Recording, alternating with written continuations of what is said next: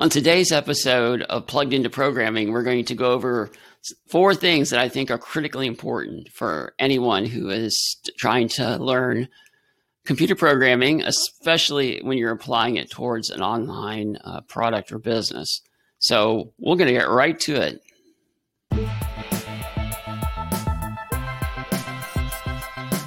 If you are motivated to learn to code the 21st century web, from plugin products to micro SaaS, welcome to the Plugged Into Programming Show with your host and professor, Jamie Robe. Jamie is a computer engineer and solo founder of the WPPluginCollege.com. And now, over to you, Professor Jamie. Now, many of you may know that I'm a computer engineer by profession and education, but I started programming actually in fourth grade, and I'm an OG, old guy, but I've been programming like almost my entire life and in some language or another. And uh, I won't even talk about right now what I started programming with because it didn't have a even a CRT screen at the time.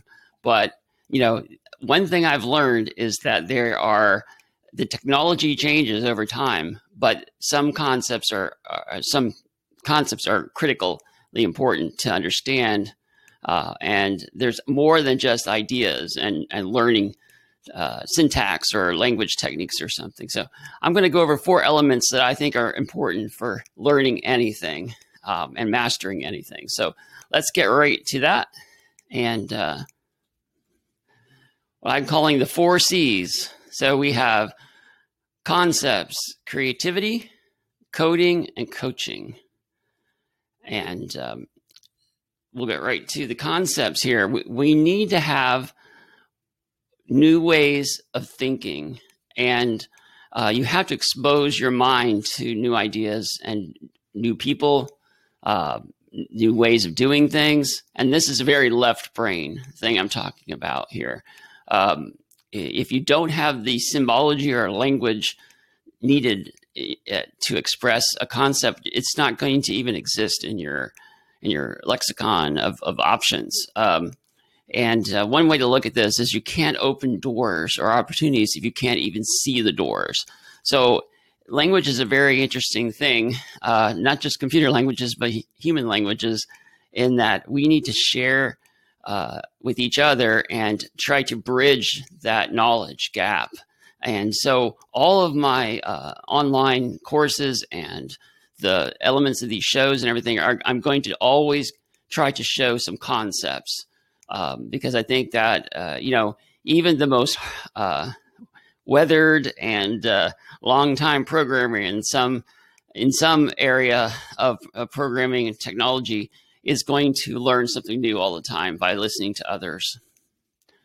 And the next element that's really important is creativity. Um, this is the right brain part of us. Um, and uh, I was just able to go to uh, an event, and there was a young man that was speaking from um, about his uh, career uh, so far, and he is at Microsoft and is involved in synthetic learning or artificial intelligence. And they're actually utilizing uh, artists and artistic uh, approaches to teaching the AI. So um, it, th- one of the things that he emphasized was creativity, which I really really resonated with me because I um, this is one of the key elements I believe of any type of learning, um, and I believe that this is one of the things that is so lacking in our uh, education system right now, especially uh, we often drill out of people, um, you know, the, their creative impulses uh, because it doesn't fit in with the the old uh, models of, um, you know, uh, the factory model of education, and even in work, because at work, work should be an extension of your education, and uh, any place that doesn't encourage you to learn new things is not a good place to work. Um, because it's it's really beneficial to your employers that you keep learning, especially in technology areas. Um, we need to really be able to reprogram ourselves. So I'm talking about you know programming computers and making online businesses and products, but it, we really have to approach this. It's this is inside of us. Uh, and um, we, one of the things you have to do is give yourself permission and the time to play and explore. If you find something that really uh, excites you, uh, I would say pursue that. I often hear, you know, business, online business people talking about, you know, don't, you don't have to follow your passion uh, in order to make a product and, and a company and all that. But you know what? In computer programming, I think you really do need to follow your passions.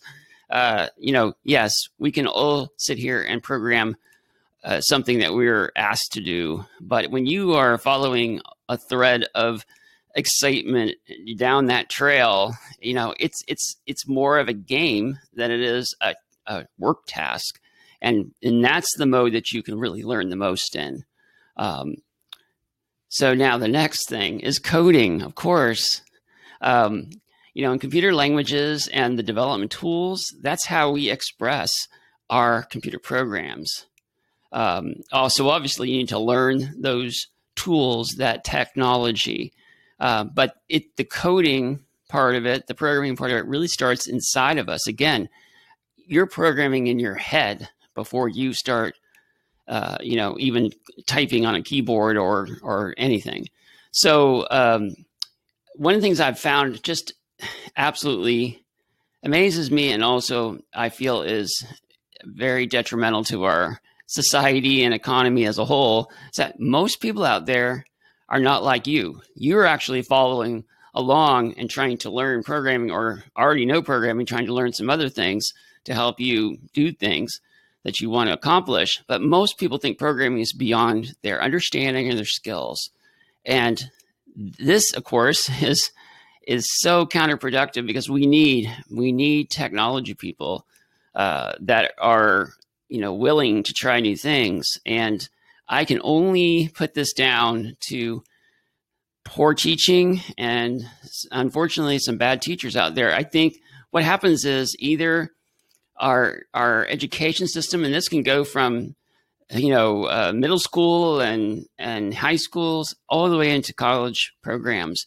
I've seen things where the instructors are so far behind, you know, because they kind of left that world, or maybe never I mean entered the world of, of professional programming or something. And they get handed a book and said, You're teaching programming today. And they may be great and it may work out fantastic, or they might just not be good at it or might not have that passion for it. And, you know, when you're sitting there as a student, and the teacher's no no good at what you're doing, uh, you know, it's very discouraging. And I think a lot of people just lose it. Um, I think everyone has that capability of, of understanding programming if they're if they're approached uh, it with it in, in, the right way. So uh, one thing about coding or programming is you need to embrace all the languages that are involved in whatever you're doing.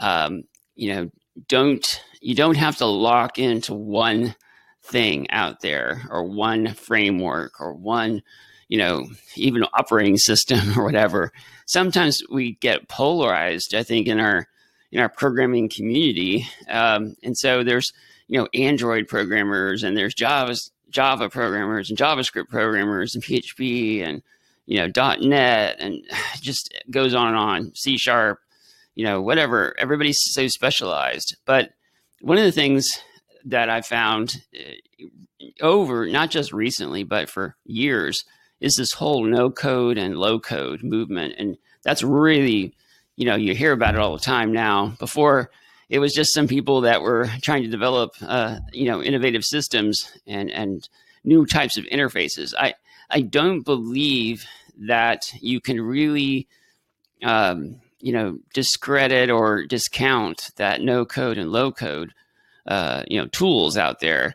Um, it, it can amplify your efforts. I still believe that you need to have the actual coding skills to get an edge, but um, and to make things happen that the no code and low code don't implement well but you know we can we can embrace all of the ways of programming because really the no code and the low code they're just interfaces into languages that some programmer has created uh, this interface so that you don't have to type some syntax and don't have to do these different things. You might be clicking on things and dragging and dropping and creating diagrams or who knows. Um, there's going to be a lot of changes in the future. You know, we're going. Uh, I'm a big sci-fi fan, so I watch watch Star Trek my entire life, and you know they always talk to their computers just like we talk to our Alexa devices today.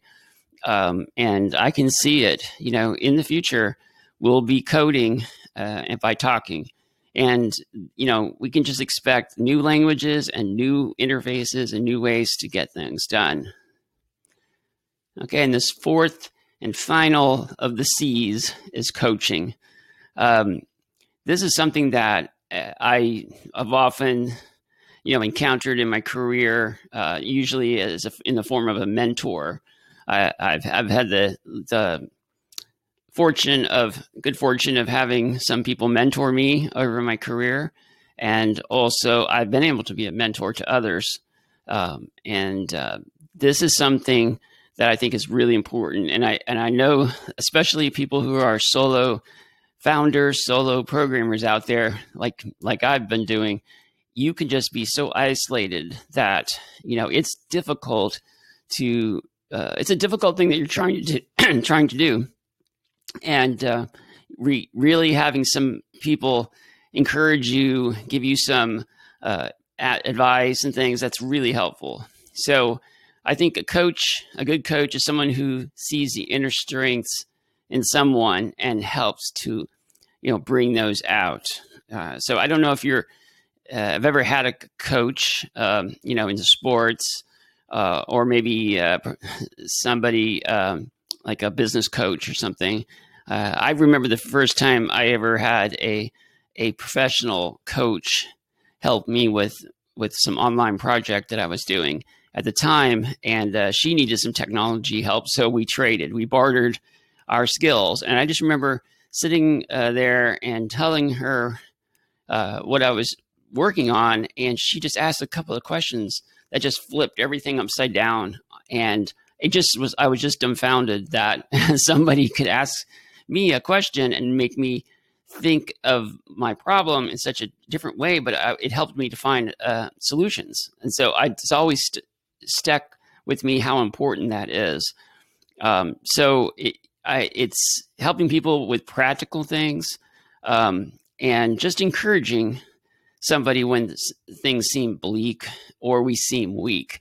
I think as a programmer, we often want to be, you know, we don't want to share our weaknesses with others, especially, you know, with our code or our projects that we're working on. But, um, you know, a mutual support system uh, if you can find other people online or in person that are working on these things, um, I've often found that it's much better uh, to get support from from that type of person who is familiar with the kinds of things you're doing than just somebody who isn't into this stuff because it's it's difficult to, for people to understand what what we are trying to accomplish with uh, computer programming and online you know, startups and bootstrapping and all these different things. But one of the things I really want to make uh, clear in all of my uh, work with you is that I'm going to be a coach and a mentor as much as I can. So, just to recap, we have the concepts, the creativity, the coding, and the coaching. And those are the four C's. And I hope to see you at uh, uh, wpplugincollege.com. And uh, you, if you like this episode, please, uh, you can come to the uh, wpplugincollege.com blog and leave comments and questions. Um, and uh, love to hear from you, and I'll see you soon.